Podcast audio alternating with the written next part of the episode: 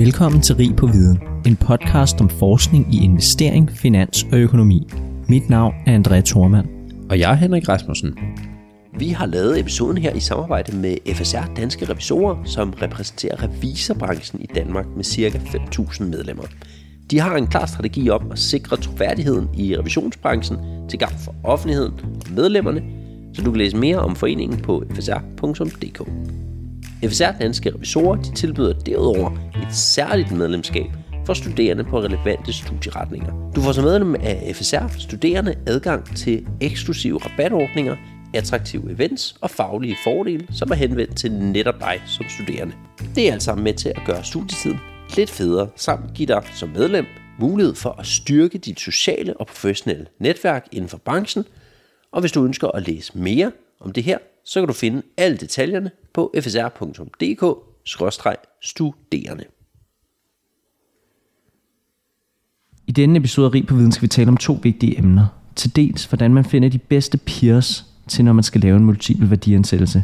Og til dels egentlig også, om en algoritme eller en maskine kan være bedre til at udvælge peers end egentlige menneskelige analytikere. Til at hjælpe os med den her episode har vi fået besøg af professor fra C B S, formand for D S V og medlem af en række andre bestyrelser, Thomas Plenborg.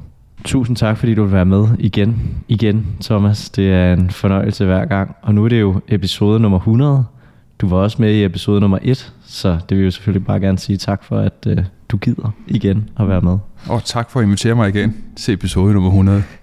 Og vi skal jo faktisk lidt tale om det, som vi også talte om i episode nummer et. Der talte vi om multiple værdiansættelser. Ja.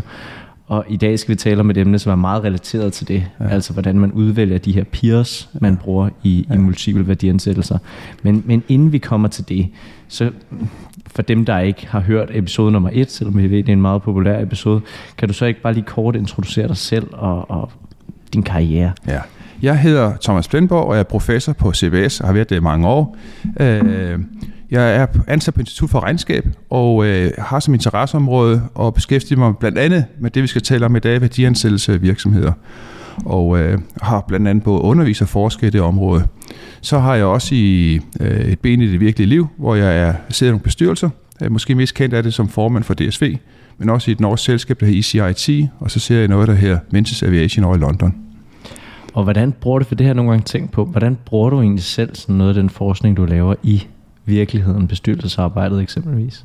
Jeg kan, man kan måske ikke lige en til en, men du kan faktisk godt bruge nogle af de teknikker, du både står og underviser efter, og måske har læst, også andre, har, andre forskere har lavet, i din, når du sidder ude i bestyrelser. Det gælder især ved, ved opkøb af virksomheder, hvor vi skal passe på, at vi ikke får ivre os, øh, fordi det er jo ret velkendt, at for mange opkøb bliver ikke et succes for det købende selskab.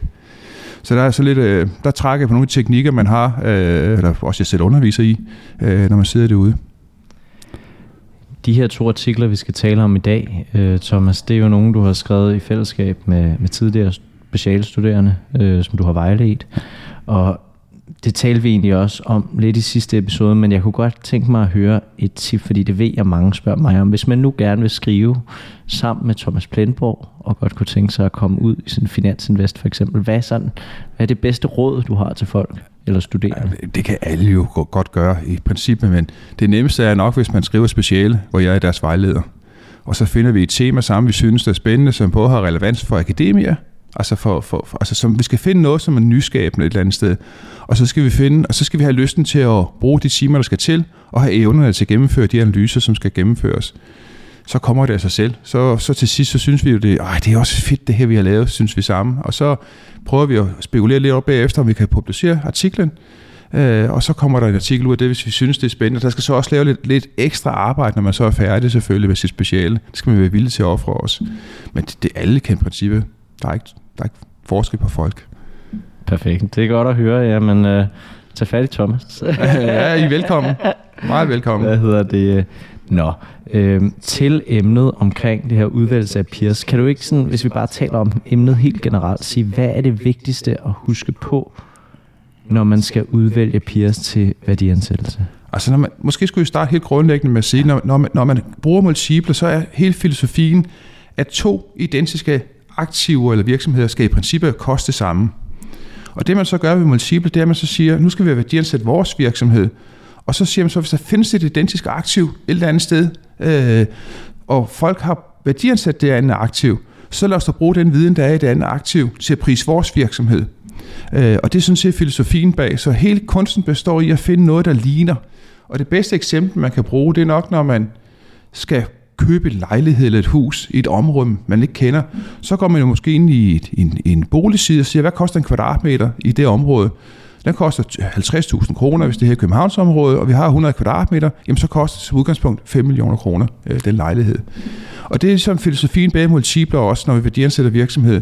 Vi, vi prøver at finde ud af, hvad, hvad koster en indtjeningskrone, typisk det det, man tager udgangspunkt i, eller en omsætningskrone. Og så prøver man så at sige, hvor findes der noget, vi kan finde den inspiration fra, og så ganger vi så deres prisdannelse på vores indtjening. Klart, og lejlighedseksemplet er jo rigtig godt, fordi der er det jo vigtigt, at lejligheden er ens, har de samme forudsætninger, altså ligger i lige attraktive områder. Frederiksberg for eksempel kan man ikke sammenligne med, hvad ved jeg, Kolding øh, eller lignende, vel? Det er forskellige priser. Øh, risikoen skal være det samme. Der skal ikke være tag, der skal skiftes. Nej. Eller et eller andet, ligesom for virksomheder. Der skal være, hvad kan man sige, have samme øh, gældstruktur og have samme, hvad hedder det, øh, følsomhed over for cykler i økonomien og så videre. Alle de her ting. Ja, det, altså hvis man går lidt mere i dybden med det, så, så øh, når man skal vælge virksomheder, så, så kan man faktisk, der, altså man bruger helt grundstammen, når man værdiansætter, det er sådan en kapitalværdibaseret model, det kunne være en cash flow model. Ud af den kan man så udlede øh, udtryk for øh, multipler, øh, og de udtryk, de er defineret ved nogle finansielle nøgletal. Og helt konkret, hvis man tager et velkendt nøgletal som price earning, så vil man så sige, at det er en funktion af dens indtjening, dens risiko, og så dens vækst.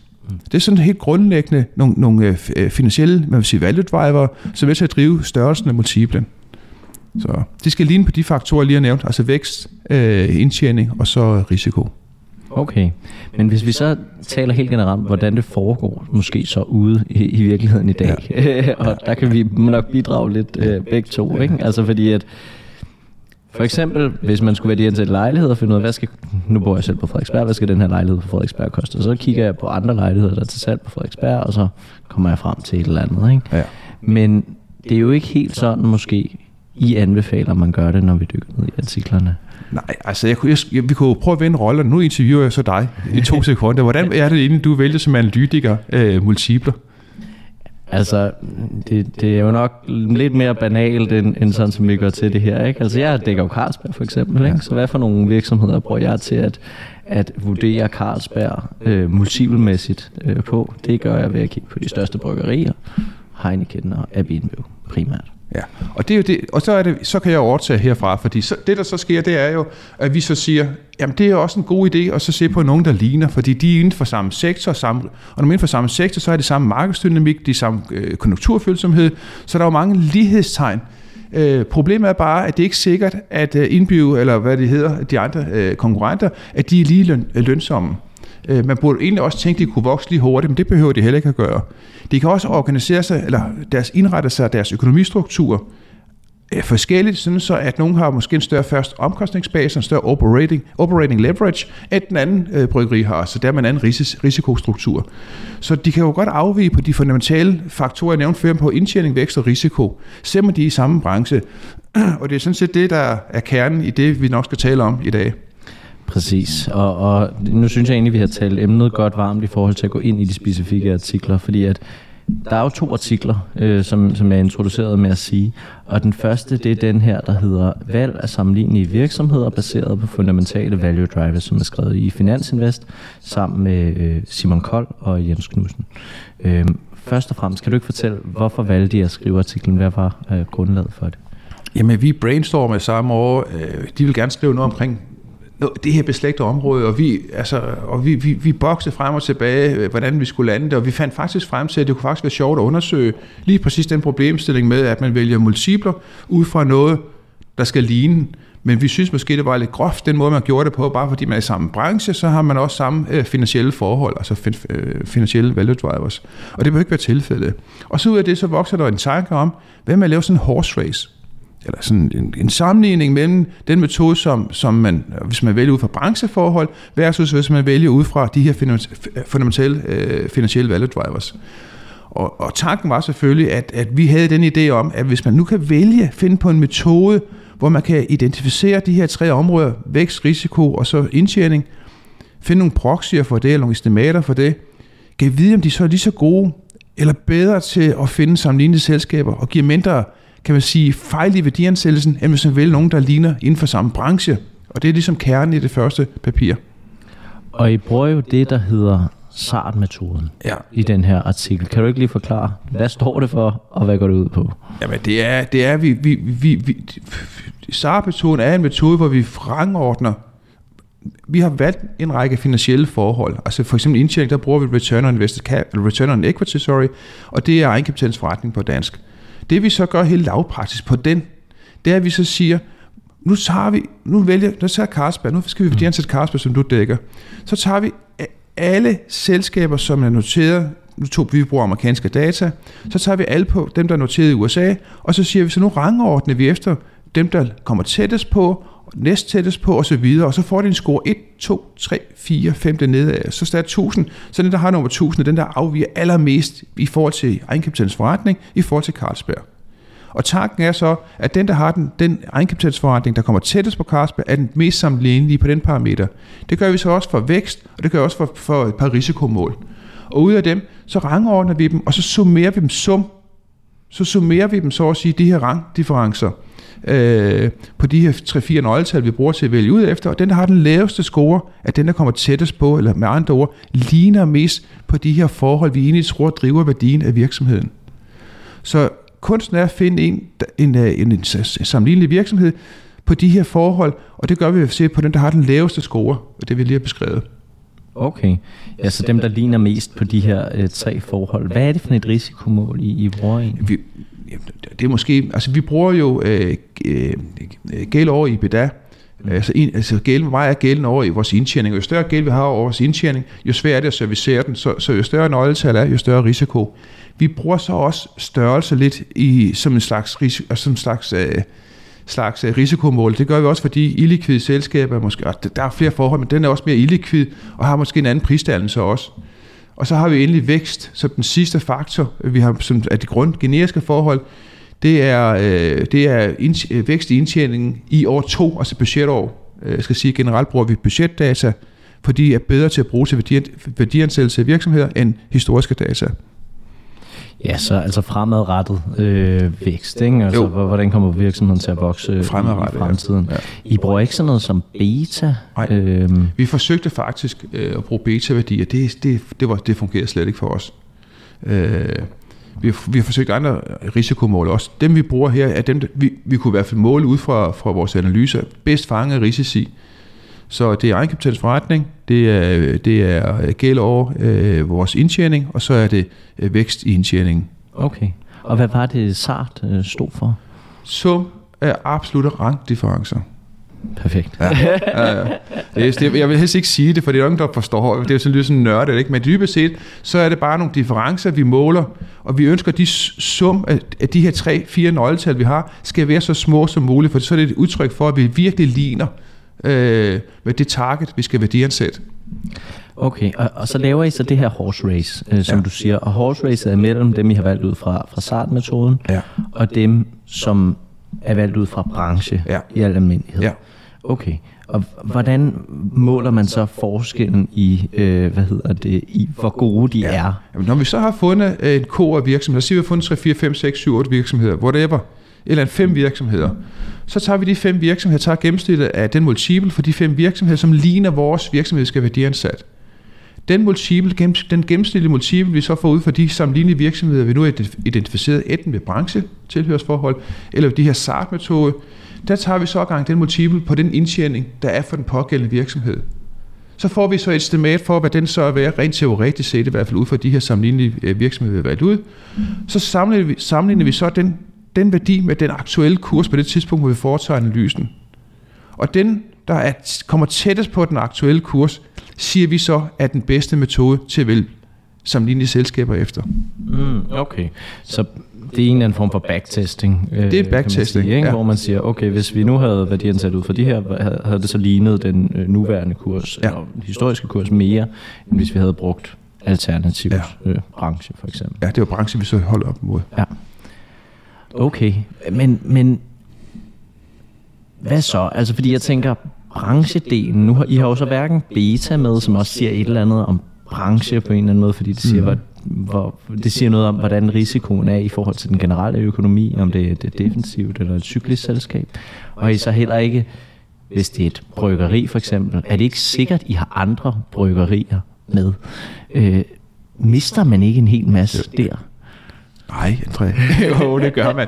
Det gør man. Men, men, men vi skal, vi skal, jeg vil godt lige have en, en mellemregning her. Vi skal lige have en mellemtotal. Mellemtotal her, når vi laver det horse race mellem S A R D-metoden og branche, så finder vi faktisk, at S A R D-metoden giver, lidt mere, eller giver en del mere præcise værdiestimater end, end branche. Men der ligger jo også information i branche. Og det vi så finder, det er, at det vi så forsøger at gøre, det er så at sige, at vi bruger det bedste for begge verdener, så at sige. Så det vi forsøger at gøre også som en kombimodel, det er, at vi, vi først siger, nu vælger vi, nu vælger vi nogle, nu tager vi først og siger, nu tager vi kun og bruger S A R D-metoden inden for en branche. Og inden for branchen, så bruger vi så S A R D-metoden, mm. og så ser vi på, at vi kommer endnu tættere på noget, der giver noget med et præcision i værdiestimatet. Og det vi faktisk finder, det er, at når vi kombinerer branche og S A R D-metoden, så får vi noget, der rigtig er, der giver smæk for skillingen, så at sige. Mm. Og så kan vi jo minimere fejlen, man kan begå, når man værdiansætter endnu mere. Okay. Og man løber ikke tør. Altså jeg tænker, oh, hvis, der findes jo trods alt en del bryggerier i verden, ikke? Men hvis jeg skulle tage de bryggerier, der nu engang er, og så indsnævrer det endnu mere, fordi at jeg kun vil have, hvad kan man sige, cremen af cremen ja, ja, ja. Af dem, der er tættest på, så er jeg vel tilbage med en meget lille... Du kan, øh, godt, du kan godt finde for nogle få industrier, hvor du har så få observationer, hvor det ikke rigtig giver mening at gøre. Så synes jeg, du skal bruge S A R D-metoden. Ej, kun S A R D-metoden? Så skal du bruge med S A R D-metoden. Okay. Det, det er det, vores resultater viser. Men, men for rigtig, rigtig mange industrier, eller for brancher, kan du gøre det. Okay. Rigtig mange. Okay. Jeg tænker bare, altså det virker, det virker kontraintuitivt på en eller anden måde, hvis man tager, nu prøver jeg bare at forestille mig et eller andet, hvis man har et I T-selskab, ja. øhm, som har x vækst, x afkast på den investerede kapital og x, øh, hvad hedder det, gearing, som jo er det, I, I kigger på. Og så har man et bryggeri, og så siger man faktisk, okay, kigger på Carlsberg, det har karakteristika, som ligner mere det her I T-selskabs karakteristika, ja. End ja. Heineken. Ja. Det, det virker her. Øh, ja, det, det, det er ikke rart på ah, en eller anden nej, måde. Nej, det, det virker også. Jeg, jeg kunne godt høre det, André, når vi snakker om det, men det virker. Altså det der, det der er sjovt her, det er, at vi kan se, at øh, vi, vi kunne, vi har set, at Coca-Cola kan blive sammenlignet med Google. Altså, fordi de begge to tjener gode penge. Altså, vi, de, vi får nogle sjove konstellationer, nogle sjove sammenligninger. Hvis man tænker over det alligevel, så noget, hvis de virkelig tjener det sammen, har samme risiko og samme vækstmuligheder, uanset om de så laver bolsjer, eller de laver øh, maskiner, eller de øh, producerer noget I T-udstyr, så skal det jo koste det samme. Altså, det siger vores modeller jo. Mm. Så det er jo det, der er så charmerende ved metoden.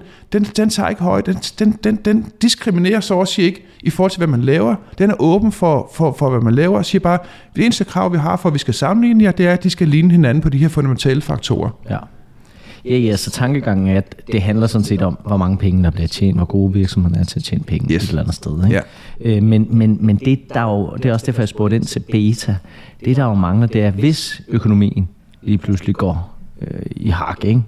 Øh, og man er et bryggeri kontra man er et I T-konsulenthus, så bør de jo forge- agere totalt forskelligt, ikke? Fordi folk bliver ved med at drikke øl, og virksomheder skal ned på konsulenter og et eller andet. Ikke? Altså... Det er jo altså, du kan sige, at den ene er mere konjunkturfølelse som den anden, måske ikke. Det kan godt være, at vi ikke fanger det godt nok, men selvom vi ikke fanger det godt nok, så kan vi stadigvæk se, at S A R D-metoden faktisk fanger rigtig meget af det, der, der skaber værdi. Det kunne så være en forbedringsmetodik. Vi kan se, at vi har vækst med ude i fremtiden, som giver en eller anden form for indikator for, hvorvidt man ligner lidt hinanden på det faktum, altså mm. på, på, på nogle konjunkturforhold. Men vi går jo kun to år ude i fremtiden. Ja. Så hvis du kan sige, at vi går ikke fem år ude i fremtiden, der har vi en svaghed ved metoden. Ja, det må vi... Det, det, altså på trods af den svaghed, vil jeg så sige, så, så synes jeg, det er fascinerende, at vi stadigvæk finder, at S A R D-metoden outperformer branchen. Ja, klart. Og i den backtesting, der er I vel også gået over en krise, så at sige. Ja, ja, vi har altså, haft... så, så den er også bedre i en krise, ja, til trods for de her, ja, ting. Altså, den er, vi har gået, så vi husker lige omkring to tusind, eller godt og vel, cirka to tusind. Mm. Så vi går tyve år tilbage, og så prøver vi at lave faktisk det her hårdsfase en gang om året, og se på, om den er stabil over tid. Den er forbløffende stabil. Der er ikke et år, hvor, hvor branchen sådan set outperformer i forhold til S A R D-metoden. Mm. Så den er også stabil over forskellige konjunkturcyklus. Vi har haft dot-com-krisen i et, vi har haft finanskrisen i otte ni stykker, så vi har testet den i perioder, hvor, også, hvor man kan sige, at konjunkturen er lidt anderledes, end når det kører godt. Ja, ja, og det er jo et godt modargument, skal man sige, til hvorfor at beta måske ikke er så vigtigt. Øh, endda. Altså, vi prøver beta, øh, og det, den virker bare ikke. Det ændrer så ikke ved, ved, ved at det, du siger omkring brand, øh, eller, brand, eller konjunkturfølsomhed. Det kunne simpelthen være fint, hvis du kunne finde en proxy for det. De, de, vi har faktisk ikke undersøgt det. Okay, interessant. Hvad hedder det? Den anden ting, jeg lige vil høre om, det er i forhold til geografi. Øh, fordi at I kigger på det her ud fra amerikanske virksomheder, ja, ikke? Øh, og de er jo som oftest globale. Men hvis man nu kiggede på, som vi jo nok meget gør her, danske virksomheder, ja, hvor nogle af dem er lokale, ja, vil det så også være vigtigt at tage en eller anden form for geografisk element med ind, eller? Altså, jeg har haft med det for et andet, øh, det har vi så ikke med her, men jeg har faktisk haft et par studerende, som har testet metoden på tværs af, altså for Danmark, og ud over landets grænser, ikke? Og det er en god idé at gå ud. Altså for danske virksomheder er universet for småt herhjemme, så vi skal ikke lade os begrænse af, at vi skal finde sammenlignende danske selskaber, eller svenske selskaber, eller norske selskaber. Vi skal gå ud over landets grænser, ud over... Han geografisk bredning gør ikke noget for metoden. Okay. Og den, den sidste ting, jeg lige vil høre, det er i forhold til de her peers over tid. Fungerer det så sådan, så at i hvert år, så er det en ny peergruppe, så at sige, som man laver, fordi at karakteristikkerne, ja, ændrer sig? Det er faktisk. Vi ændrer den hvert år. Det gør vi så også for brancher. Vi kan faktisk se også, at analytikere faktisk også skifter lidt ud i deres øh, univers af sammenlignende selskaber. Okay. Men det kommer måske tilbage til til det andet papir. Ja, ja, og, og det kan måske øh, lidt være en, en bro til det, fordi at en ting, som jeg kan huske fra undervisningen, du også plejer at lægge fokus på, det er kompleksitet. Altså... Øh, man diskuterer det nogle gange i forhold til sådan noget med E V A og sådan noget, ikke? Hvad kan folk forstå? Så det her er jo, det er jo også, fordi man er vant til det andet, ikke? Men det her virker mere komplekst, ja, end at tage tre andre bryggerier, ikke? Ja. Øhm, så hvordan, altså i forhold til at få det her udbredt praksis, hvordan forholder jeg til det? Altså vi har forsøgt at deltage, vi har for, for det første, så du deltager for eksempel i den her podcast, det er måske det bedste eksempel på, hvordan man kan prøve at opbrede det ud. Vi har skrevet i Finansinvest, vi har faktisk deltaget i et par, hos et par investeringsbanker også og præsenteret metoden, øh, og det er jo det, vi kan gøre, ikke? Og så er det jo op til, til, til praksis til, i sidste ende, og så gribe den her idé og så prøve at få den implementeret. Jeg tror, at det, der skal til derude, det er, at den ligger for eksempel på sådan en som Bloomberg-terminal, hvor I så downloader sammenlignende selskaber fra, eller nogle andre databaser, hvor selve koden, man skal bruge for at finde de her selskaber, automatisk er indbygget. For jeg tror, det, som, det kan godt være en dealbreaker, når man ser en travl hverdag, der skal finde sammenlignende selskaber, der ligner på vækst, risiko osv., at så skal man først til at konstruere øh, universet. Og så metoden. Det er lidt for tungt. Så jeg tror, at simpelthen, man skal have en teknik, som bare ligger derude, eller en metode, eller sådan en, en applikation inde i en database, så man bare kan downloade den på. Lige så nemt som med, med, med branche. Så tror jeg faktisk på, at den har, så tror jeg faktisk på, at det vil fungere. Mm. Øh, der er nogen, der bruger den øh, derude. Øh, men der, hvor man typisk bruger den, det, det, det, er, det er typisk corporate finance-huset, som er ude i at pitche på en kunde, eller noget lignende, hvor de har svært ved at finde sammenlignende mm. selskaber. Og så prøver man at, at tjekke ud af boksen, og det viser faktisk, det, eller det de melder tilbage, det, det er, at de siger i hvert fald, at de virker ret overbevisende over for en, for en øh, ejerleder, at man faktisk har gjort sig ude med, at man prøver at finde nogen, der ligner dem. Ja, og det, det, det synes jeg er en rigtig god pointe, altså, fordi S A R D-metoden er på den her måde mindre følsom over for antallet af observationer, ja, kan man sige, ikke? Altså, der er nogle virksomheder, hvor man altid kan diskutere, ah, men så, altså, hvis man prøver at finde nogen, der er i lignende branche, så der er altid sådan, ah, men de ligner ikke helt, og de laver også lidt noget andet, og bla bla bla, ikke? Ja. Men det, hele den diskussion slipper man jo for her. Fuldstændig. Øhm, det er, er rene øh, nøgletal, så ja, at sige, ikke? Ja, klart. Nå, det var den første artikel, ja, ja. Fordi den anden artikel læner sig jo utrolig meget op af det her, også i forhold til det, det sidste, den sidste del, vi taler omkring, det her med udbredelse, øh, og hvordan, hvad kan man sige, folk bruger det i praksis. Øh, den anden artikel, som også er skrevet sammen med, med to studerende, som sagt, den hedder Udvalgelse af peers til multiple, multiple værdiansættelse, er en algoritme bedre end aktieanalytikere? Øh, den har du skrevet sammen med Frederik Halberg og Markus Søderholm. Ja. Og den er jo sådan lidt provokerende over for mig, ikke? Du vil så slet ikke kunne lide resultatet, André. Nå, men det er også okay at blive provokeret, ikke? Men, men, men hvis vi lige starter fra toppen, hvad, hvad, hvad var så ligesom motivationen for at skrive det her? Jeg vil starte et helt andet sted, så sige, pudsigt, du siger det, ikke? Fordi øh, jeg var ude med Markus og Frederik i torsdags, og der gik vi faktisk ud og fejrede, vi fik den her artikel i Finansinvest og spiste en god middag. Så kan vi jo starte der. Men det, der, det der faktisk, det der motiverer os tre til at gå sammen om den her artikel, det var, at i den første artikel, der sammenligner vi SARD-metoden op mod uh, peers udvalg for branche. Uh, og det, det er jo sådan set interessant nok, men analytikere er måske en smule mere sofistikeret end bare lige at vælge, ud fra at de tilhører samme branche. Der ligger jo noget hjernegymnastik, når du vælger øh, nogen, du øh, skal prøve at finde øh, inden for de industrier, du beskæftiger dig med, end bare lige, om de har samme branche. Det kan jo godt være, at du fandt en, ah, det kunne være sjovt at bruge den her over os, der ligner måske lidt. Så det vi besluttede at gøre, det var at, at gå ind og finde speci- helt specifikt de peer, som du og dine kollegaer finder som analytikere. Dem prøver vi nu at identificere. Øh, og der, finder vi så, der tager vi så et univers igen i U S A og finder to tusind otte hundrede analyserapporter. Det er så ikke mig, der gør det. Det er jo det, jeg får det med professor. Men de knokler så de to, øh, Markus og Frederik, med at pløje de her to tusind otte hundrede. De har faktisk pløjet næsten fem tusind analyserapporter igennem. Ud af dem for, kan vi identificere specifikt i to tusind otte hundrede øh, analyserapporter, hvad er det for nogle peers, de analytikere har brugt i de rapporter. Det er dem, vi skal prøve at bruge som det bedste benchmark i forhold til SARD-metoden, hvor man har bruger den intelligens, som analytikeren har lagt ind over valget af peers. Og det er det, det hårdsvist, vi laver. Det er faktisk et endnu, kan du sige, endnu mere hårdt øh, konkurrence, som SARD-metoden er op mod nu, for nu er det den rigtige, øh, de rigtige peers, som analytikere har valgt, hvor vi lidt i den første lidt øh, stokastisk tager øh, fra, fra ti, øh, ti, øh, ti peers i en branche, så tager vi nogle af dem og sammenligner med SARD-metoden. Nu er det den hårde test, der kommer, og det kommer det med, med Frederik og Markus. Og kan du ikke sige lidt om, hvad er det så for nogle virksomheder, som analytikerne bruger? Hvor sofistikeret er det i virkeligheden ud fra de her rigtige analyserapporter, som, hvis jeg bare lige skal sætte et ord på, altså når man laver en analyse, så laver man typisk en peer-tabel et eller andet sted i analysen, ja. Så man kan se, ja. At man også har taget højde for sammenlignende virksomheder. Ja, så vi kan... Ja, nu, altså, vi, vi, det, jeg skal måske svare på en anden måde, at hvis, hvis det var, at de var fuldstændig usofistikerede analytikere, så ville de jo vælge nogen, der bare var inden for samme branche, og så skulle det være hundrede procent inden for samme branche. Det er det ikke. Og det er jo sådan set, en, set fra min stol, sådan set en meget god nyhed, mm. at, at I analytikere gør jer umage og prøver at finde noget, der ligner. Det er der ikke en skyggen af tvivl om. Også en interessant observation. I er faktisk... Øh, Det kom bag på mig. I skifter hyppigere peers, end jeg har forestillet mig. Jeg forestiller mig, når jeg først har fundet peers for Carlsberg, så var det det samme peers hele tiden. Men det viser sig, at der er en vis form for rotation også. Så de to forhold, at man ikke ligner branchen hundrede procent, og at I skifter ud i dem, det fortæller os, som går ind og kigger på det, at I faktisk har en mening omkring, hvem der ligner. Og I bruger faktisk nogle, nogle overvejelser omkring det. Okay.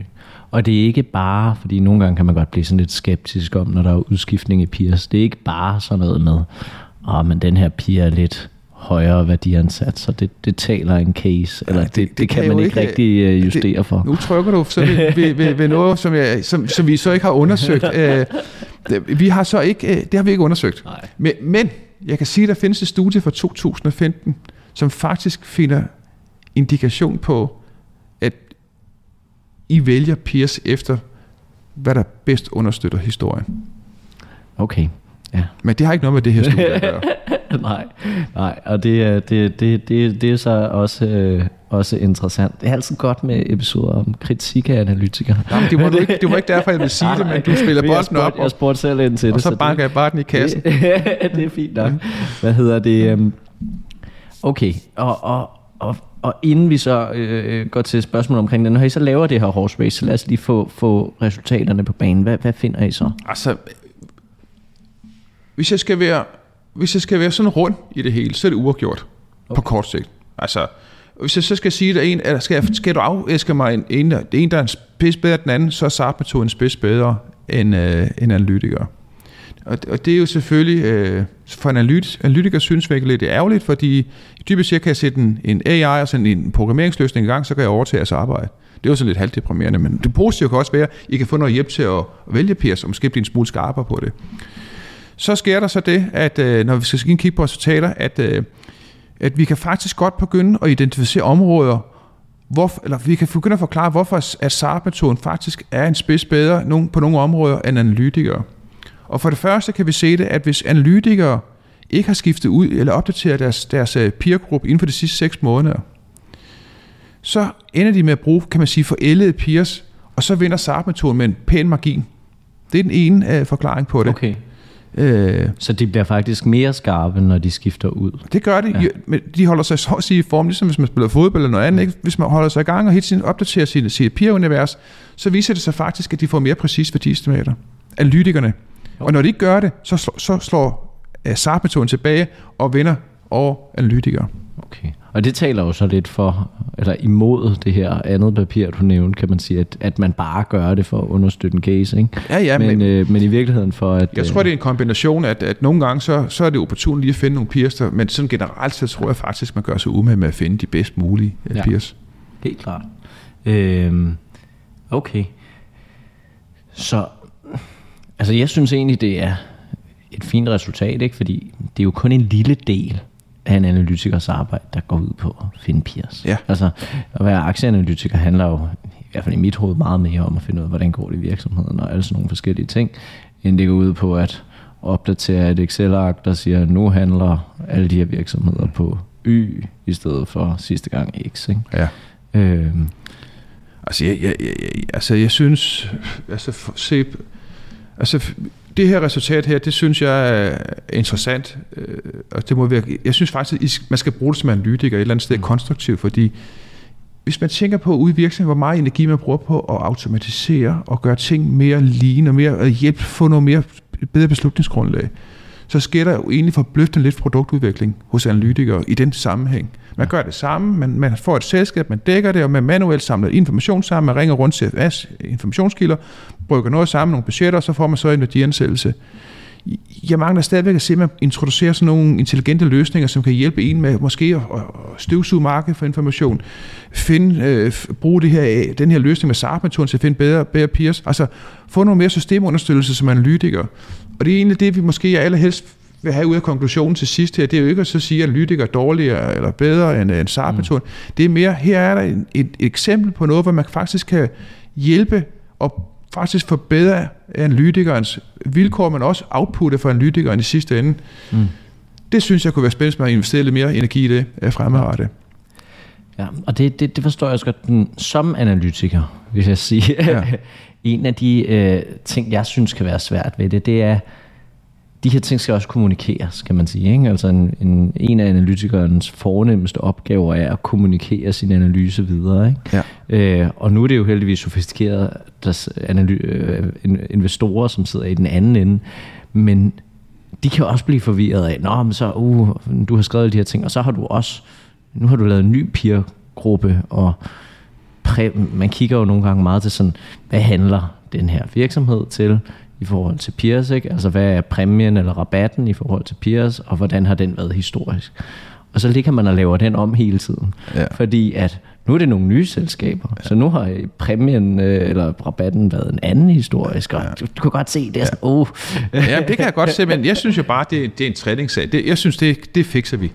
Ja. Det gør vi. Du kan jo starte med at så lave, nu vælger vi først peers, som du plejer at gøre efter brancheforholdet, mm. hvad, du, hvad du plejer at gøre.